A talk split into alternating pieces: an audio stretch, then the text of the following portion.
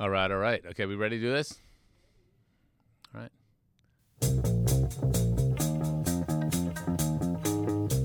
Hey guys, it's Adam Rapoport, and you are listening to the Bon Appetit Foodcast. In fact, you are listening to the 150th episode of the Foodcast, which I just found out, and that's pretty awesome. It means we've been on the air for about three years now.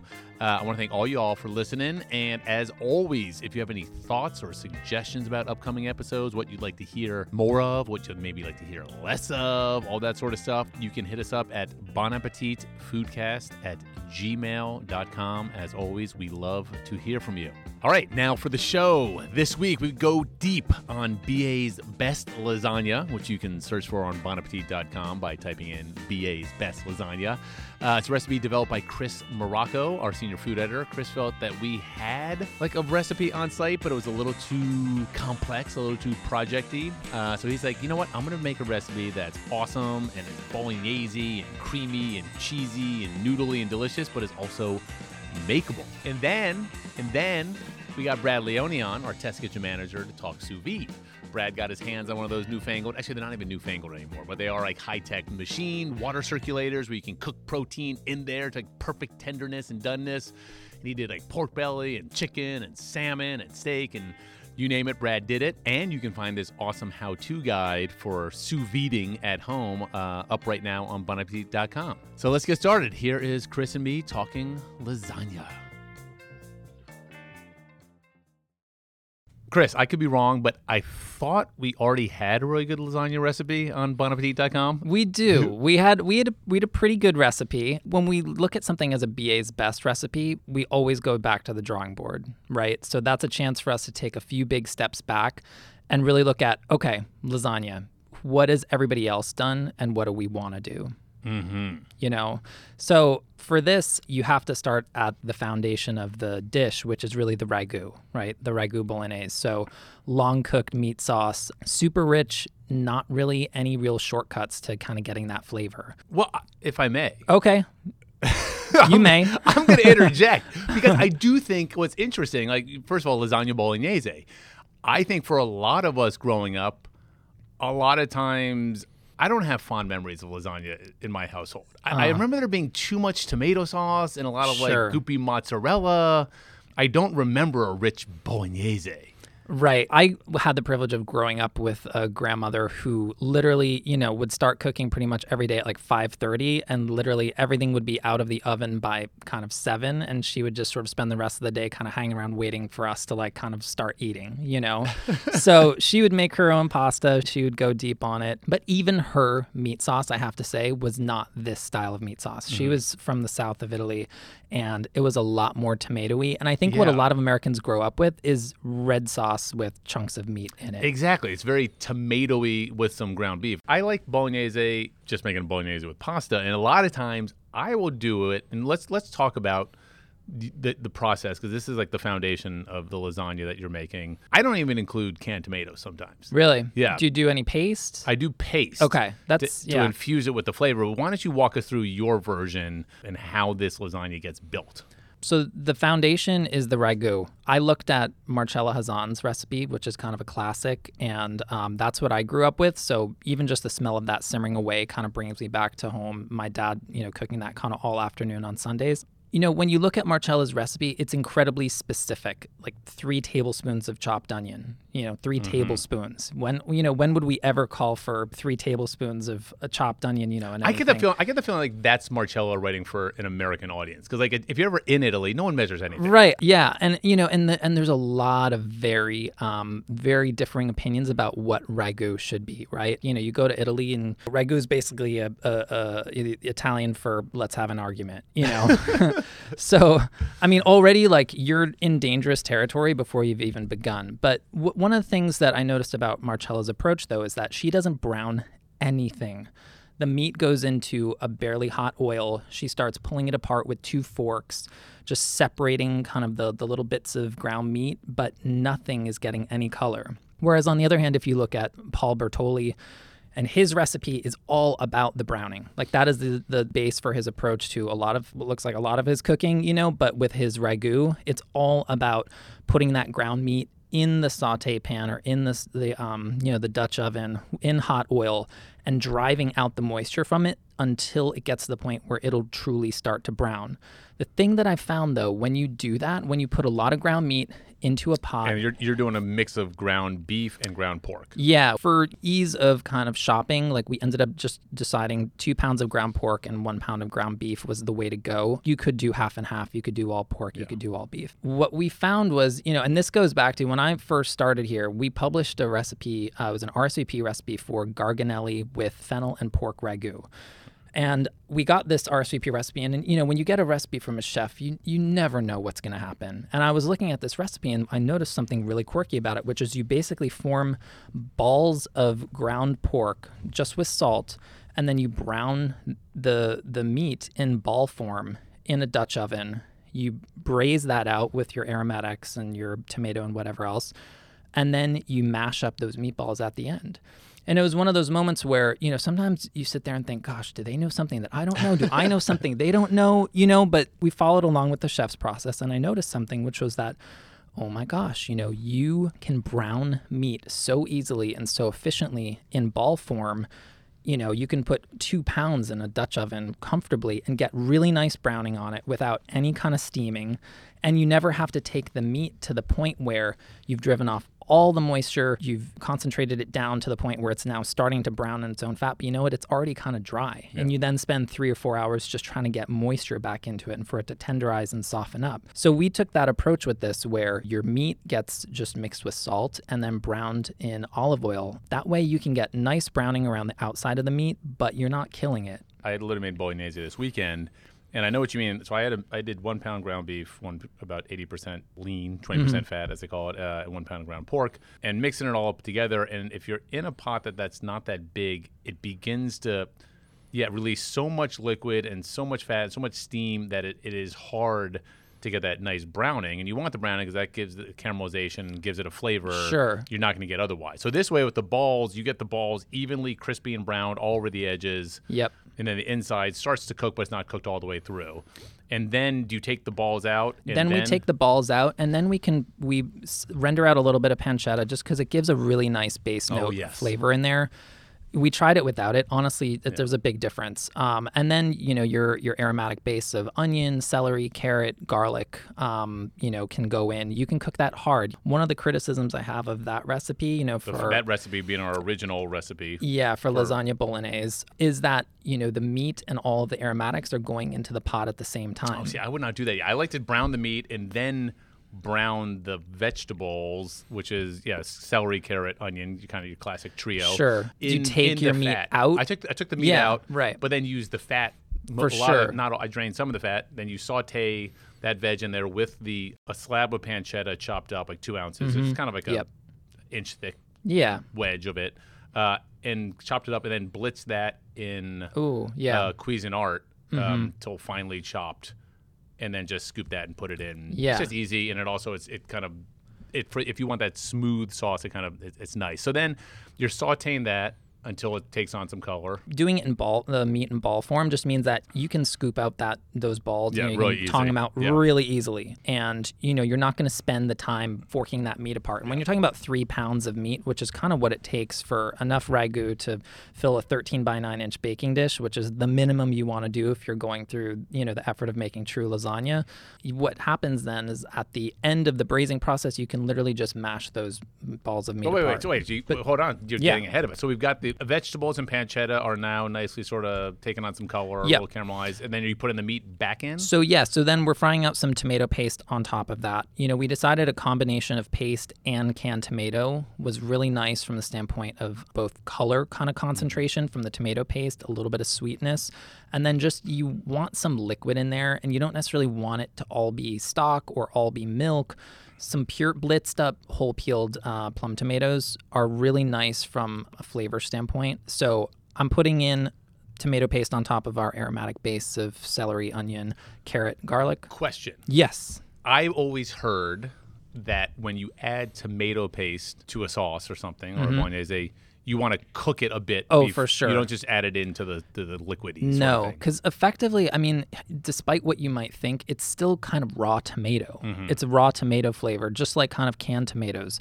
I, I'm a firm believer that canned tomatoes, you got to cook them out and cook them out hard. Hmm. Paste as well, you know, you want to see a color change. You want to go from that bright kind of red to being kind of like a few shades darker. Yeah, and frankly. you can kind of smell it. You can Sorry, so smell you're it. stirring it around, Yep. And then you're adding the. T- Then you're adding white wine, reducing that. Okay, until so that almost So absorbs the flavor, but all the liquid and alcohol is gone. Yep, totally Okay, gone. gotcha there. And then your tomatoes go in. so you want them crushed or pureed, basically. Yeah, you want to you want to you can crush them by hand if you like. You know, some chunks of tomato and tomatoey moments. You know, in your tomatoey moments. in your in your ragu. a new memoir by Chris Morocco.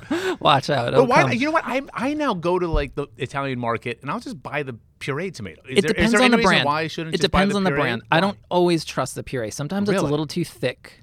I You know? think if you get the good imported stuff and it's just pure San Marzano pureed That's tomatoes fine. without anything else in there. That's fine. I'm, I'm worried about the, the stuff that's like it's a little bit too thick. It's Yeah, al- no, already with that. halfway to a sauce. No, no, no. no. You know, not me. I buy the good guy. stuff. All right, so you pour that in. You cook. You and you cooking that out hard again. again. Canned tomato. Yeah. So this is happening in stages, but again, that like should be your next memoir. Cook hard, by Chris Morocco. The follow up. Uh, so yeah, you want to cook that out really hard because what does that mean? Cook hard. I mean, okay, so this is the difference. You know, a lazy bubbling, you know, kind of um, simmer is not going to do it with your canned tomatoes here. You want to concentrate their flavor. You want it to almost get to the point where the oil in the, what is the foundation of your sauce is almost kind of separating, where it's almost starting to stick to the bottom of the pot. You So know that stage that I mean? Yeah. How long are we cooking this Y- hard You're kind for? of like about 10 minutes. on medium high heat. yeah, medium high. So it's really and, bubbling. and you're moving it. and you're moving it so it doesn't. And stick. again, your meat's not in there, so you're not toughening your meat. You know, you're not All right, all sacrificing right. anything. Your meat's out of the way, so you can you can push this really hard. Now we get to put the meat back in along with milk and chicken broth. So some people like to put cream in just at the end. Th- Other see, people I've done that before. I had another recipe that Yeah. I learned from Anna Teresa Callen, this awesome old Italian uh, cooking teacher in New York back in the day, and, and and you would do the whole sauce, and at the end you would add some Yeah. cream. which which is fair. Yeah, you know, yeah. You know, I, I don't think you wouldn't necessarily want to simmer it with the cream in there the whole Uh-huh. time because it's kind of you know three to four hours in the oven. Yeah. Things can happen. It can split. It's probably going to split on you. I remember you came over one morning, you know, when the sauce was just heating up, and there's a bit of a fat cap on it. You know, you and you want to leave that fat in there, but you don't want so much fat that when you go to serve your lasagna, you're having oil pooling. See, I, I when I was, if I may, when I was making my bolognese the other You're day, gonna. I skimmed a little of the fat off. I took that spoon, like when it was at a low simmer on the stove. I just like I skimmed a little. Just I was Yeah. like, I got enough because I did put the milk in and the chicken stock Uh-huh. And the wine. Oh, well, let me ask you another question. Yeah. Can I use red wine instead of white? Does it You- matter? You, can, you can, absolutely. I, I like white just because. Uh, I, I don't know. It's just a little bit more neutral. Yeah. You know, like Barbara Lynch puts an entire bottle of red wine in hers. Wow. You know, which is a lot. Um, she also puts chicken livers in hers. you know, which yes. is something that is on uh, the Serious Eats recipe along with fish sauce. and we also one. did these the chicken livers in that uh, Cook Like a Pro issue from yeah. a few years ago. Yeah, that cool kind of immersion Uh, blended. Yeah, from the restaurant in Seattle. Yeah. blanking. But um, okay, so so you've got this sauce simmering. You got your milk, you've got your wine, you got your tomato paste and crushed tomatoes. Yep. Then you're kind of mashing up the meatballs with the back of a spoon. Well, so now the meatballs go in to all that liquid with the broth and the milk into the oven in a, a Dutch oven, just with the lid slightly ajar. oh, into the oven. into the oven, And the meatballs are still whole. still whole. Oh, you're blowing my mind, man. Still whole. They braise Okay. whole because why? Why take the effort to try know. to mash them up now? It's still like half raw in there, you know. Okay. So they braise in ball form in that liquid For how long? About three to four hours. I'm gonna say that's why do you need that long?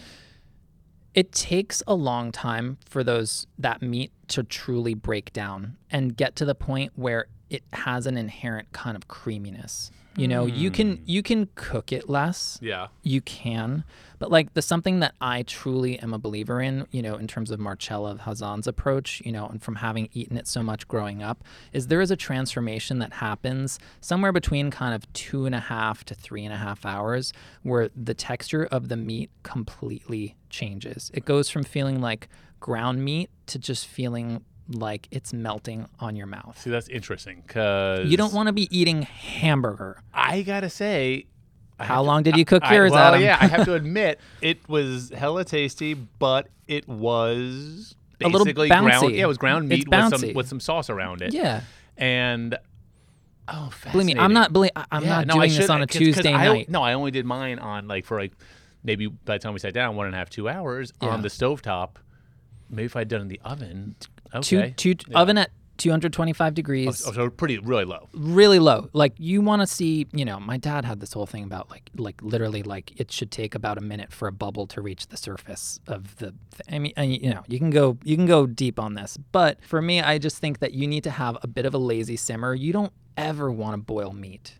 You know? Yeah. You when you braise something, do you ever want to sit there and boil it? No, no. You, you bring it to a boil. you bring it to a boil on the stovetop you turn you know and then at that point when everything's had a chance to kind of at least warm up so it's going into the oven with everything hot at that point in the oven you want to just have like some nice simmering bubbles going on you don't want to be boiling it hard and then at that point honestly you know you you, you can go enjoy your afternoon Okay, well, all right. So let's talk about it. So you got you got your bolognese, what will be your bolognese, yep simmering a light a light bubble now and then yep in the oven, 225. You said the top fully on or the top a little bit askew? just slightly ajar it just Okay. helps not contain too much of the Yeah. heat you want to you don't yeah it's fine to get some evaporation you know okay. So so I've done all that.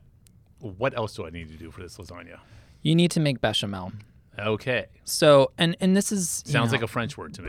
it is, it is, yeah. I mean, honestly, it, it's it's that part of you know Italian cuisine that kind of came over from French chefs to coming to you know the big houses of Italy and you know spreading the French cuisine. Bologna is in where the name bolognese comes from is in northern Italy, and it is a area more with cheese and butter and cream. Lots and of it's a- dairy. yeah, it's very super different, cuis- fertile. different cuisine than the south. Yeah, which is much more olive oil and yeah, kind of tomato Citrus and chilies. and tomato Citrus, yeah. So bechamel, this and so I we're actually shooting this today. Uh, A video of it. Oh no, we're uh, just like a, Oh, the a- photo. The photo, yeah, for the web, and you know, so the photographer Chelsea was saying, okay, so what I'm seeing is, you know, you're lifting out a, a p- big piece of this, and you're getting a good cheese pull, and I was like, no, no, No we are- cheese pull. We are not getting a cheese pull. There's here. no mozzarella. yeah, All right, so yeah, so let's talk about that next crucial steps. So you got the meat sauce simmering, and then you're introducing bechamel. Bechamel. So how do you make a bechamel? So bechamel is just a roux, so it's basically equal parts uh, butter and flour. It's cooked out um, just till it begins to smell a bit nutty, and then you're whisking in milk,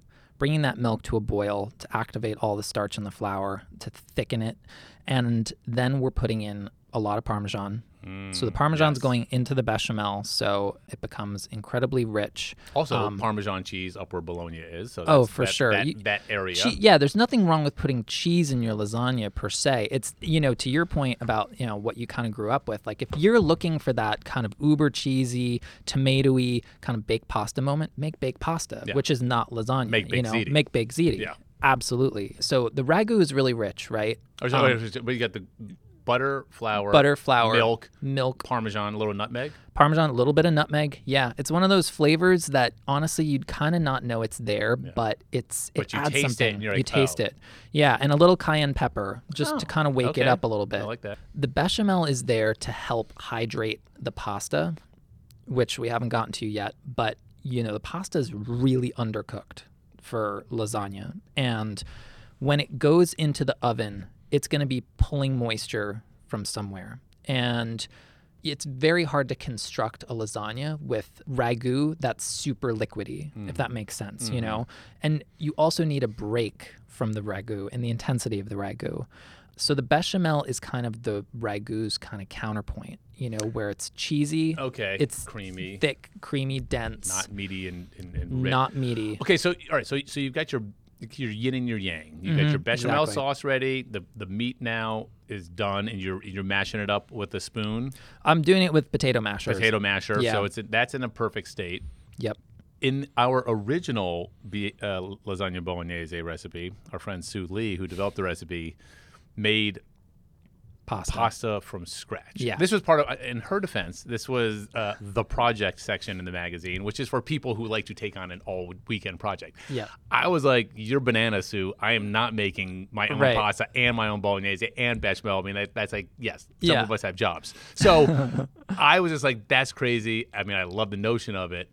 So then the question is, if you're going to buy store bought lasagna, you have two options. If you're lucky enough to live in an area with a great Italian market, or now mm. like there's Yep. Eataly's opening all over the place, where you can buy freshly made sheets of lasagna Yes. pasta. Well, that's That's awesome. that's great. Yeah. Yeah. they tend to be a little on the thicker side, Yeah, you know, just yeah. than what you'd make if you were doing it from scratch yourself. But they're great. but you developed this recipe for everybody. So you're like, I'm going to use just store bought boxed noodles, correct? Correct, correct. Because if I because if anybody's going to spend time on one element of this recipe, it's got to be the ragu. Yes. because that's what's going to define the recipe. The pasta, honestly, when it comes to lasagna, it's baking in the oven so long. It's such a big, heavy dish. It takes a certain amount of time to bake it, to brown it. The pasta is never going to be al dente in there. No. You know, Yeah. I mean, it's it's it's luscious. It's it's yielding. It's um it's delicious. It's just never gonna have that like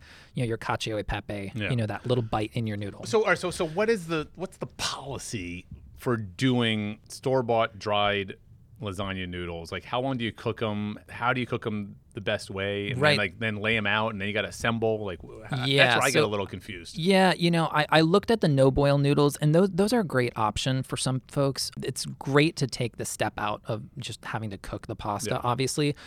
But I felt ultimately that a dried store bought lasagna noodle was much more interchangeable with you know anybody who might want to make their own fresh pasta and you know kind of blanch it basically the kind of sheets that we would get at Eataly, we, we tried this once with those. You'd really have to cook them before putting them in. Mm. Really thin homemade noodles, you barely even need to cook mm. them. You can some people even put them in totally raw. Okay, so what, about, so what about So- your basic box noodles? so my basic mo- box noodle, I went with DeCecco. yeah, A lot of lasagna noodles, I mean, A, you have the ruffle, which I get along the edge just because it helps keep them from sticking to each other when you're boiling them. But honestly, it just gives your lasagna a certain look, you know, that like I'm not yeah, that into. It's not very chic. It's not very chic.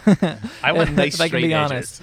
Yeah, so the DeCecco, it just has the just a little ripple along the very edge. It's not a wave; it's Yeah. a ripple, and they're kind of short and wide. It's not a ruffle. No, it's not ruffled. Yeah. So it's nice to work with because it's nice and flat. It's really broad and it's just easier to assemble. And we're cooking them very little. We're mm. cooking them three minutes. And- And, and at and three minutes, they're raw. So you know, nicely basically. salted water. Yeah, really So- salted so water. it's softening them up but not cooking them through. Exactly. And then when you take them out, what do you do with them? I just dump them into cold water, you know. So I'll I have a bowl of cold water. I'll dump the noodles into cold water, let them cool down, Do and they stick together? Because that's what I always get confused with. they do want to stick together. Look, you're gonna lose a few. A few- you know what I mean? It's just expect men. it. Yeah, Yes. you're gonna lose a few. Just expect it. It's fine. Happens to me every time. Like there's just a couple that are super recalcitrant Yeah. and don't wanna don't wanna play nice, and that's cooking. It's the know? first time I've heard anyone refer to a noodle as recalcitrant. Well, yeah. Good to be here. okay, so you've got the noodles in there. You're trying doing your best to separate them. Yeah. Once they've kind of just cooled in the water, just take them out and lay them on a, a large rim baking sheet in between pieces of pieces of parchment, uh, waxed paper. They just need to kind of stay just slightly wet so they don't start sticking to everything Mm-hmm. and anything. And at that point, you know, you've got your sauce, you've got bechamel, and you've got your noodles. Yeah. And you're that's re- it. You're ready to You're ready to go. Yeah. Right, First layer. So you got your nice 13 by 9. Yeah. Preferably if, you- if you have a high edged pan, that's great. High, yeah, high edge is fine. You know, I found honestly, if you do have a slightly lower edged pan, like what's cool is you kind of get this dramatic effect sometimes with that top layer Mm. of noodles. You know, we ended up kind of going with five layers of those store bought noodles. The top layer is riding right at the top. Yeah. And um, nothing's really going to kind of overflow or go crazy on you while it's baking. So it's nice to have that top layer because that's what gets crazy crunchy all around those edges. It's, it's like Those a, ripples. It's like a convex meniscus from science class Whoa. in eighth grade. So do do you? This is what I always wonder. All right, so you get your pan, you get your noodles, everything's ready. You get your assembly line. Do you put sauce on the bottom first? You put butter on the bottom. What what do you lay down first on the in the pan? I oil the pan Uh-huh. just as a little insurance, just with olive oil, and I start with a layer of ragu, Okay. and then a layer of noodles, And then on top of the noodles goes bechamel because it's just easier to spread bechamel on a noodle as opposed to spreading bechamel in an even layer on top of ragu. Does that make gotcha. sense? Yep. Yep. So you and have then bo- and then and bolognese, then on top of on the top of the bechamel. and then noodles And then keep noodles. doing that. hmm Did you ever consider adding ricotta cheese to the mix? I did. I you know I feel like it's a little bit in that kind of baked pasta world, and I honestly there's nothing inherently wrong with that. But uh, baked ricotta, like, is it even that good? No. Unless you you kind of cut it with a lot No, of you like know- melty you- cheese. You know what's really good? eggs. When you go to these like kind of cool fancy Italian restaurants now and you get the fresh ricotta and it's whipped, and you get a little olive oil and you Mm-hmm. get a nice bread with it and you sit down and some good Maldon sea salt. That's, that's good, good. ricotta. Or, yeah. or a little flatbread and it's warm. baked ricotta. No. Even like I mean, especially you gets kinda uh, the- gritty. The, the the dish of baked ricotta is. I mean, it's terrible. No, it's squeaky. not buying that. You tested this recipe like five times, I want to say. Yeah. What- I'm afraid to admit how many times I cooked what, it. why, why, and what were the adjustments you were making to get it to where you finally decided that yes, this is BA's best lasagna? A lot of it, honestly, was the ragu. I tried Paul Bertolli's approach of I'm gonna just gonna cook this meat until it browns Mm-hmm. and see what happens, and then maybe only use tomato paste, or you know Marcel's approach where it's nothing's gonna get browned, Mm-hmm. and I'm gonna just kind of barely simmer everything, play just super nice with everything. I ended up kind of finding an approach that was somewhere in the middle, obviously, and. I then the bechamel, you know, bechamel is kind of bechamel, but a, a big thing, honestly, was just incorporating the parmesan into the bechamel, you know, brightening the flavor a little bit with the cayenne, um, figuring out the amount of bechamel, and then Yeah. picking a lane in terms of the noodles because I tried it with store bought fresh. Just to kind of get a basis for comparison, I made Suli's, you know, fresh uh, pasta noodles, which are great in there. Um, so a cup, I made pasta, you know, a couple times for this, and then ultimately settling on the DeCecco. And then once you kind of have the players, you have to figure out, okay, how much of this, how much of that, how to assemble it. Well, that's an important point because I know when I was down there a few times and you had set it out a couple of times, like you want it moist and saucy, but not too saucy because you don't want it s- spilling out onto the plate. Yep. And then also, I know Emma here, our producer, was inquiring. She goes, "No cheese on the top. What's up with that?" That was one of her notes. But there's cheese in the bechamel, right? And you do Right. put bechamel on top of that. And the you put bechamel on top of that top layer. but and you don't put bolognese. no, no, No. no. So all you see is a, a kind of a baked white sort of Yeah, surface. this, but it- what's cool is the lasagna sheets. They want to expand when they um, hydrate in the oven, but they, they can't really spread to the side, Yeah. right? So they kind of because you're you know you're constraining it with foil for that initial bake in the oven. There's nowhere to kind of go, so they kind of go up and down. they Mm, kind of like cool. they kind of form these like you know these tall kind of crags and then these kind of like little like valleys. So the whole surface becomes this rippled thing where some you know the parts that are sticking out get really kind of crispy, crunchy, and something magical happens with bechamel on top of pasta in the oven. I mean, not even you know with pasta, just bechamel. Period. Like moussaka. Have you ever had like a fantastic moussaka with I like have. a really tight bechamel on Yeah. top? I mean, that's bechamel Yeah. doing that. You know, it browns a very certain way. Yeah. Just having cheese on the top. I mean, I don't. All of a sudden, it's well, what cheese? Just mozzarella. I Eh, mean, eh. eh. No, You know, I like, I- I Fontina, like- it's too it- strong It's interesting. uh, you, you know. when I see it, I'm like, oh, you expect there to be tomato sauce or something, and you're like, no, it's, it's different than what you expect, and I think that's what makes this lasagna so unique and so delicious. Final point: as much as you want to dig in, you got to wait a little bit. How long to, do you do you want to let lasagna sit before you cut into it? I found that actually you only really need 10 minutes. Okay. You should be able to cut a piece of it after about 10 minutes and really have it hold together pretty nicely. To your point about it's not a soup sandwich, Yeah. you know, it's not a sloppy joe.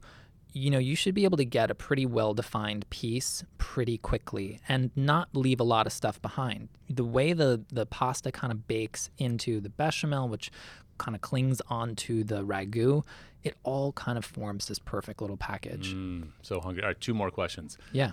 You're making this for your wife and kids. What are you serving with lasagna? What's your Oh go-to? my god. I mean, honestly, I want like nothing with it. I just want to like revel in it. But I mean, sure, a bright like tangy green salad, Yeah. I wouldn't say no. Or just like a side of like easy sautéed broccoli rabe or something. You know, just a simple sautéed vegetable like that. Final question. It's the next day and you're like, you know what? I'm having lasagna again for dinner tonight. How are you heating up that square lasagna? Just kind of gentle heat, uh, not really above 350. But in the tray, in the fry pan, in Like, the do you- tray, in the tray, yeah, See, uncovered. No, no, no, no. Why? What happened? I'm gonna cut myself a square. Oh, square. and you're gonna- put it in a fry pan with a little olive oil. Oh my god. and get that sizzling and then put the top on so the bottom gets all crispy. Whoa. But then it's because the top is on, it's still kind of steaming and warming through. I feel like I was set up. Oh, that, that, was, that was a total setup. I'm just saying you might want to no, try that. No, you know what? the Mark Ladner's uh, famous uh, hundred layer lasagna from Del Posto. Is it 100 you know, or fam- 1,000? It's it's it's a hundred. they they stopped at a hundred. They could have kept and those going. are remarkably thin sheets of pasta. Yeah, it's- they're like see-through basically. Yeah, you could basically brush the sauce onto a layer of pasta um, there. But so he, you know, it, it's assembled and nothing is cooked, but he, he sears it basically one side down in a skillet. Uh, And to now- serve it. At his new venture called Yeah, Pasta, Pasta Flyer, Flyer. which is a cool pasta delivery service uh, for a quality homemade pasta. Uh, he has lasagna bites. Yeah, I I, I which- can't wait to try I those. know they look like chicken nuggets of the lasagna world. I Yeah. like, ooh, those look tasty. Yeah, uh, yeah. So uh, anyway, you know, it's so you're on you're onto something there. Um, all right, so guys, you can find uh, Chris Morocco's uh, lasagna recipe called BA's Best Lasagna on bonappetit.com. It's up now, and I highly recommend making this for like a Sunday supper soon because it's delicious. And this time of year, uh, nothing's better. Thanks, Chris. Thanks, man. All right, Brad, We're talking sous vide today, and it's interesting. Like you are someone who wears, you know, like artisanal aprons. You you make you make your own tables. You saw down wood. You literally forge your own knives. I would think that something as like highfalutin and high tech as sous vide wouldn't be your thing. Well, I mean, yeah, I mean, it's just a. I like tools, and Yeah. at the end of the day, sous vide is nothing more than just a tool for cooking. I don't think it is the answer to cooking. The new alternative, you know, there's still traditional methods that are, that are better, if not just as good. But it's a, it's an interesting way to cook, and it's a different way to cook. And what's interesting about it is a lot of control. Is that it's you get the ultimate control. Well, let's talk about that because like sous vide has been a, a staple of sort of high end restaurants for a while now. I mean, I would say at least a decade, probably. Sure. um, and talking about control and talk about a base level of how it works and why restaurant chefs like it. Well, probably because you can cook expensive cuts of meat or thicker cuts of meat and hold them at a specific temperature, and they'll they won't overcook. And how are we doing that?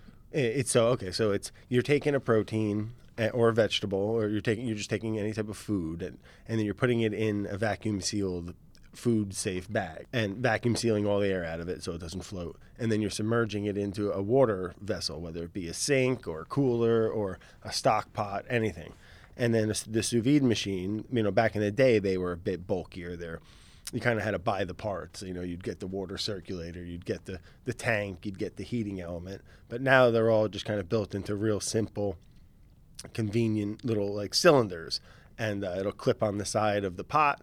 And what it does is it sucks the, the water in, and you set the temperature through the machine, and it'll just it'll circulate the water throughout the pot and heat all the water to that temperature. And never gets any hotter than that temperature. I mean, it fluctuates probably A depend- little. a little bit. I'm, I would imagine. But but uh, let's say if I do a if I want a strip steak and I want it rare and I set it to 129 degrees, theoretically, after how long? I cook the steaks um, for two and a half hours. Okay. At And- that temperature. And so it's cooked through, but it will never get overcooked. It'll never overcook. I like to suggest people who are not yet very comfortable or confident in, you know, grilling or, or pan frying a real expensive ribeye. You know, let's face it, be, most cuts of meat are pretty expensive, especially you get a, you know, you get like a two bone ribeye, dry aged or something. You spend a hundred bucks or something crazy, which is fine. But like some people, some people don't, you know, it's don't. It's easy to screw up, is what I'm trying yeah. to get at. Uh, If you're if you're grilling ribeye over a live fire, you are sort of you're hoping. You're like, please, please don't let me screw this You're up. not walking away much, No. especially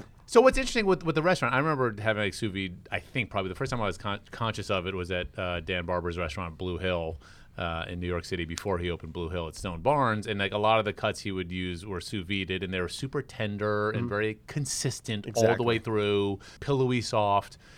And what's interesting, I guess, if you're running a restaurant where you're doing, you're trying to do quality and quantity at the same time. And so, you, let's say you can sous vide off a bunch of strip steaks at, to exactly 129 degrees, and so when it's someone orders them, You take one of those, you just hit it on in a skillet till it gets crispy on both sides, and then you know it's gonna be. You know it after a minute on each side, it'll be perfect medium rare. Exactly. Okay, I get that. It's like boom, consistent, exactly where you need it. They're at the ready. You've got portioned out in a little zip in your airtight bags. Sitting in the oh, water. Yes, it, or it's in- or can you can take you just put them in the fridge after you've cooked them, right? But then it's cold. Oh well, yeah, okay, all right, okay, well yeah, but so for service, let's just say you have them at the ready. Okay. But as a home cook, why do I want to cook my take the two and a half hours to do my steak ahead of time to, before I do the steak? Like, where, where do you think these this like the Joule sous vide machine? How does it fit into the home cook sort of repertoire? That's a good question. And for me, uh, it's worked out to where you know I have I, I have a little guy at home. He's almost two years old, and uh, sometimes for work or for whatever, you know, I'll, I'll be out of town or travel, and I like to set you know set them up where I can cook some chicken breast or That cook would be that would be your wife and, and child. wife and child. Yes, Yes, set them. Up. Okay. I like to set them up where I can you know I can cook some a couple proteins in a vacuum seal bag, and they can hang out in the fridge, and then when they you know when they're get home and they want to cook dinner, they can just open that up, reheat it. Say if it was chicken, you can you can even eat it cold. So, like when you're off filming your cool guy video Yeah. series, it's alive in Ecuador. You, you did one choc- chocolate recently, Chocolate, right? yeah, you just got back from that. So you're away for a week. So you can say, honey, I got like, I did you two pork loin, tenderloins, a couple of chicken breasts, I'm the one good strip guy. Mm-hmm. steak, and it's all done and ready to go, seasoned. You just need to heat it up. boom, you can even put a sauce. Like chicken's great. Like let's get away from steak for a second, but like chicken, you can even do shrimp if you wanted to. It's a little n- not so necessary sometimes, but you certainly could. Chicken or pork, and you can you know just put it in different sauces too, or different flavor Yeah. profiles. So you can just boom right over rice or salad. Salmon comes out great, Yeah. and when it is cooked for a period of time, and you can get this information online. Essentially, in a vacuum sealed unit, what you're doing is pasteurizing. So like it will last in the fridge. I mean, you can. I've pushed it. I've eaten something that was probably two and a half weeks old, cooked that was in the fridge. Mm-hmm. And you're still with hey, us. I'm, I'm, I'm fine. But it, as long as it's sealed, it's essentially you're you're killing everything in the bag. Yeah. As far as you know, not killing everything, but in a safe level. So like it's it's great for home prep, you know, and, and just meal preps or entertaining and stuff like that. So that's where I found it very helpful Yeah. at home. And so I guess if you yeah, if, if you're the organized cook, if you're the type who preps a bunch of food on Sunday for the rest of the week, and you make some grains for your lunch and this and that, and you can portion out like, oh, hey, honey, I know we're gonna be home Monday, Tuesday, and Thursday nights this week. Let's cook off some food and have it ready so when we come home from work, we don't just start from scratch. Let's talk about some specific dishes. We have a big, a bunch of stories up on bonappetit.com right now, uh, featuring your sous vide exploits. I'm curious, and I want to ask you about some some dishes that you've made. And I'm, I'm staring at this beautiful photo of sous vide sweet and spicy pork belly. Can you Yeah. can, can you walk us through the process? Sure. So I mean, it's it's it's kind of just like the you're getting this almost the same result as if you know if you were going to do a traditional braise. So but you were Which would be hours in the oven and splattering and fat and all that stuff. oh just low and slow Yeah. in the oven. Yeah. You know, it's fine. It's great. Um, what's great about the sous vide is you can and you know if you're doing that in the oven, it's usually pretty hot. Your oven's not going to be 100 and you know 60 degrees. It's gonna it fluctuates more, a lot less control. Perfect with the with the pork belly is that you can get a nice you know slabs of it or strips of it. So you We- go to you got to go to your does it do like Whole Foods? Yeah. sell- You Oh, yeah. get, like, Whole Foods. You can get like pork belly now. Definitely. That's like any we got good butcher. So you get some boneless. Yes. If you want, I mean, want. you- yeah, either or, Either um, or. skin on or skin Yeah. off. Um, but I like to get some that have like you know, it's got a little meaty too. Yeah. You know, not just all fat. You do that at 165 for eight hours. Wait, wait, wait, 12 hold on, hours. wait, wait, wait. Are we seasoning it first? Like, what, Oh, I'm sorry, Yeah, come on. Brad. Come on. How do you make the damn thing? So you, yeah, so in the bag you got your pork belly, and um, I add some. How, so, how big? Are, like, how big of a chunk in each bag? as big as you want, anywhere from you know. It, that's what's cool too. I mean, you can either do an eight ounce strip or you could do a two pound slab. Oh wow! So you can go that big. Yeah. Oh, cool. I like to cut it in the strips a little bit so you can get a little more More seasoning on yeah, a little more Okay. surface area on the sauce that you put in. So we did some some ginger, some you know some uh, sambal, which is like a chili garlic sauce, um, some chopped up And you can, scallions. you can that you can buy that at stores. oh yeah, this is all Whole Foods Yeah. ready. Some sambal, you know, some soy sauce, uh, and you load that in there, and then you, you seal it up and you put it in there for you know eight, 12 hours. I do it in the morning. You come home from work, or you do it at night, and then And, and a steady 160 uh, 165. and 165. So that's just just breaking down like yeah, the collagen so, and fat so and everything. The fat will eat nice and and Ooh, wait, I have a question. Before, all right, let's just rewind. Before we're in the pot, Mm-hmm. in order to sous vide at home, do you have to have the vacuum seal thing that sucks all the air out of the bag? No, great question. Um, and I actually found it really uh, useful to do it with. I mean, there were some people were a little concerned with with Ziploc bag, like a uh, you know a, f- a freezer bag Ziploc. What I was always told is that it's an inert plastic, so it doesn't have like a chemical reaction with your food. Everything should be fine. Apparently, there there are companies that make like super food grade food, uh, you know, Ziploc bags or whatever, or zip top bags. I've never had a problem. I mean, I don't know. But you know, I guess my question I'm gonna is, explain. I wasn't worried about the plastic. Uh, maybe I should be, but I'm talking about getting all the air out. Yeah, Do so- you, you do you have to get all the air out, or what happens if there's some air in there? Like, Well- what, do you, what do you do if you don't have a, a, a, a vacuum seal guy? Cool. So you- you're going to want to get the air out because the air will just be, it's just going to be a big pocket of flotation. It's going to Yeah. want to bring the bag up. And you want whatever you're cooking to be submerged as Okay. much as possible. So if you, if you do have that problem, sometimes you can lean like a metal uh, cooking spoon or tongs I've used just to like kind of weigh it, just to keep it down, you know, real simple. Um, but if a nice little trick is if you put everything in that zip top bag and just kind of close it almost all the way except just like one little finger's worth leave it cracked open and just push it all the way down into the water just to where the seal is above and gravity will push or the the ah. displacement it will push the air out of the bag and, then then you just seal it real quick and it actually it works fantastic and that's really great for when you want to add marinades or or liquids to the bag because the vacuum seal bag once to get a real good vacuum, it needs to get like a tight suction on it, and it starts sucking all the liquid out. And I know they say they have like their moist setting for, but it doesn't work. It's not that great. So like if you're doing like a real wet marinade, I I prefer the zip top. Yeah. Okay, so uh, you got the it's simmering away at 165. You get home, you And that's take the it easy out, part. and then what are you doing with the, the the belly at that point? Are you just eating it straight away? you certainly can. I mean, I, I have, um, but it, it's worth it to uh, to wait a little bit. And um, if you add a little, I think I add a little sugar to it too. Uh, that that recipe. I don't have it in front of me. I, I do have it in front of me. You have honey. Honey. Okay, yeah, cool. I like that. Yeah. And as it renders some of that fat and it kind of makes it makes this like sauce. So when you pull it out, it's going to be uh much more liquid in the bag than when you originally started. Okay. So the 165 is pulling some water out of the pork, f- rendering some fat out of it, and uh, but still maintaining it to where it's firm. So I take the I take the meat out, reserve the sauce, and I can put you put that in a saucepan, just keep it warm, and it's just a beautiful you know it's a it's a- basically a sauce. And then I pat dry the pork belly, and it's marinated in all that chili and honey, which gives is really going to help it out when you put it on like a cast iron or your grill, and just um, it happens in like 15 seconds per side To caramelize just crisp up. super quick, just gets crispy and caramelization all over it, and then the inside's real moist. Oh my god! It's it's it's awesome. You just serve that with some rice, or how are you eating that I mean, you could put that in a little ramen on some rice. You could put that, you know, with eggs. You can do anything. Put it in a whatever you want. It's good on anything. Tacos. Oh God! I also like we have a. This looks like a very sort of makes everybody happy sort of uh, dish. A sous vide chicken with pesto, It's one of my favorites. And the, back to like the home cook. It's just a perfect dinner. boneless chick, boneless skinless chicken breast, Yeah, that's what we. That's what I did. and then you just add some pesto in the bag. store bought or homemade pesto, just a good pesto, maybe a little extra olive oil if you're Uh-huh. Yeah. into that, uh, and then just cook that. And that goes, I think the chicken is for um, 145 Fahrenheit for two and a half hours, and that's great. Open that up, you can just dump that on pasta if you want And to. just eat it straight away. And you don't need to crisp that up, do you? no, there's nothing really. To Nothing to crisp up, no fat. Um, you could do that with Yeah. you know a skin on. That's Yeah. you know I think in restaurants that's kind of where sous vide got its claim to fame was with the like that what's it called the airline chicken breast with the Oh, little yeah. and they'll have the skin on it and they'll sous vide it and then just blast it.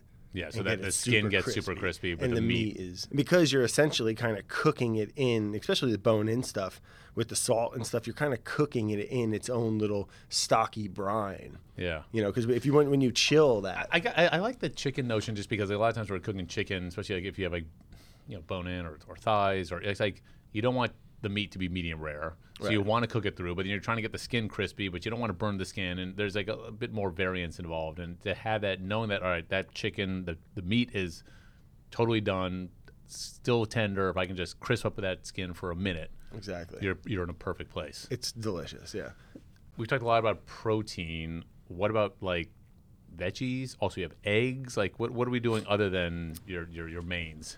Yeah, so I, I kind of go through phases a little bit, but uh, I haven't gotten too too much in vegetables. But um, I mean, I'm, I'm sure you could do some some carrots. But what I what I was thinking would be really interesting is to do like a whole little baby kind of potato salad, and put all the potatoes in there, maybe with some butter or something, and uh, or some spices and some salt, and um, you can I don't know what temperature I would I would have to you know figure this out, or there's plenty of information online as well, but um it's probably a bit higher, like 170, 180. But find out where you can cook a potato because you know they vary in size, and one's always a little harder, one gets mushy. But I love that. So it can just, you can just be like when you pierce it and it's tender. Because like Yeah. that's the thing about like, Yep. making potatoes. Like that bigger one's not done yet, but the small one is. And so by the time the bigger one is, the small one's starting to like Mush the skin is mush Yeah. out and like fall apart, and you're like, oh, I overcooked it. so So you get that exact. So they hold their shape, Mm-hmm. In- super tender. I would do like olive oil and some herbs, Sure. maybe a little, almost a vinaigrette, kind of a shalloty sort of vinaigrette sort of thing in there. can almost maybe make a little a mustard salad. vinaigrette, yeah, like a German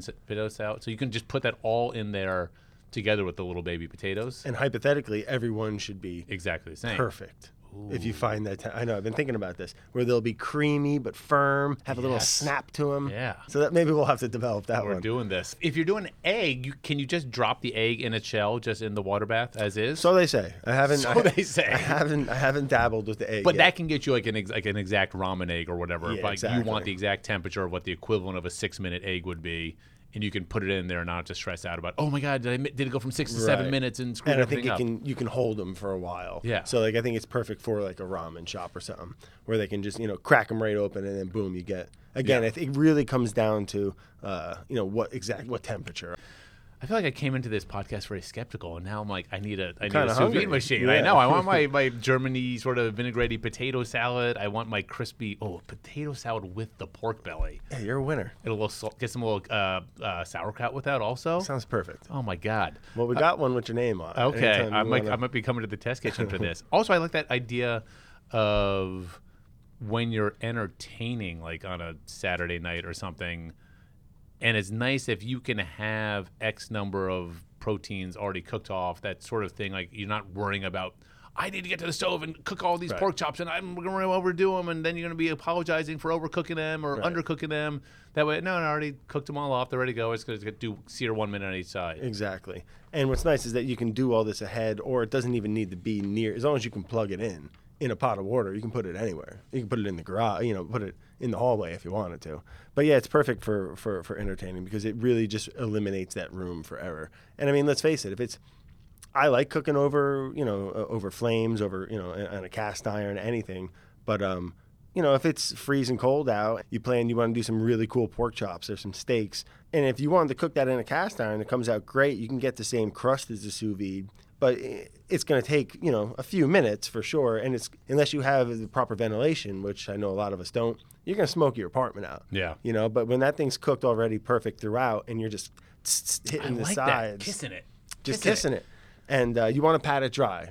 You can even take it out of the bag Yeah. and let it just kind of air dry for Because yeah, moisture is not your friend. When not you want friend. crispy. Yeah, it's just going to kind of Um, wow. All right. I'm excited about this. And in terms of the Joule machines, so it, it- listen, it's not cheap. It's about 198 is what I'm looking at at Amazon right now. It ain't that expensive though. Well, it's not that expensive, and it, it looks. It almost. It looks. It reminds me of like when everyone was buying those uh, immersion blenders. Right. You know, it's like kind of same side. It's a nice Yeah. sort of like, sort of milky white apple Cylinder. cylinder. And it's Exactly. very stylish looking. You just clip it on the side of a big pot. Yep. Circulates the water, warms it up. The one thing with the Joule, which took at first I was a little skeptical, not gonna lie, ChefSteps, a little skeptical. It only is controlled through the app on a phone, Oh. through the app that you Interesting. and you know it doesn't have And you're the, you're a guy that likes Morse code and stuff. And, yeah, I, let me hit a button that makes you know 49 to 50 okay but it, it turns out and they converted me it, it's actually a pretty uh, a pretty friendly interface and it's actually pretty pretty smart and handy um, and i think it really allowed them a lot of the older machines actually aren't waterproof which you think you know Wait, what? they're not waterproof so if it were to fall over while it was on you know It's weird because they're in water. well only that's why like some of them the older uh, The electronics up top were not. Not. yeah, it, like you couldn't submerge it. You could Yeah. only put the element in. Yeah, yeah. This one is uh, waterproof, so that's makes sense. Well, you've got me psyched up for this, Brad. makes you hungry a little, right? Yeah. I've been before I, we wrap it up. I've been really trying to. Uh, I want to do lobster tails because I feel like people tend to hate them. You know, because they're usually overcooked. Yep. They're tough. Yep. Kind of just stringy. Can we mention overpriced also when you go to a restaurant? They can certainly be very overpriced, but if you can get them, you know, cheap in in the correct season, I, I want to try doing them sous vide in just with some butter and some aromatics. Would you whatever. take the meat out of the tail first? I'd probably leave the shell on. yeah, and just to help build some kind of weird little stock. Yeah, yeah. But either or, and Yeah. then just lots of butter, maybe a little Mm, little yeah. Old Bay or something, Yeah. and just find out what again that control where you can just get them where they're perfect. Wow. All right, we got a lot of projects. uh, folks, you can check out Brad's sort of uh, uh, explorations with the sous vide machine on bonappetit.com. We got a bunch of recipes up, a bunch of articles. It's pretty awesome. Uh, and if you want to buy one, we like the Joule machine, J O U L E. Uh, you can get it on the internets. Yeah, old Amazon. All right. Thanks, Brad. Thank you.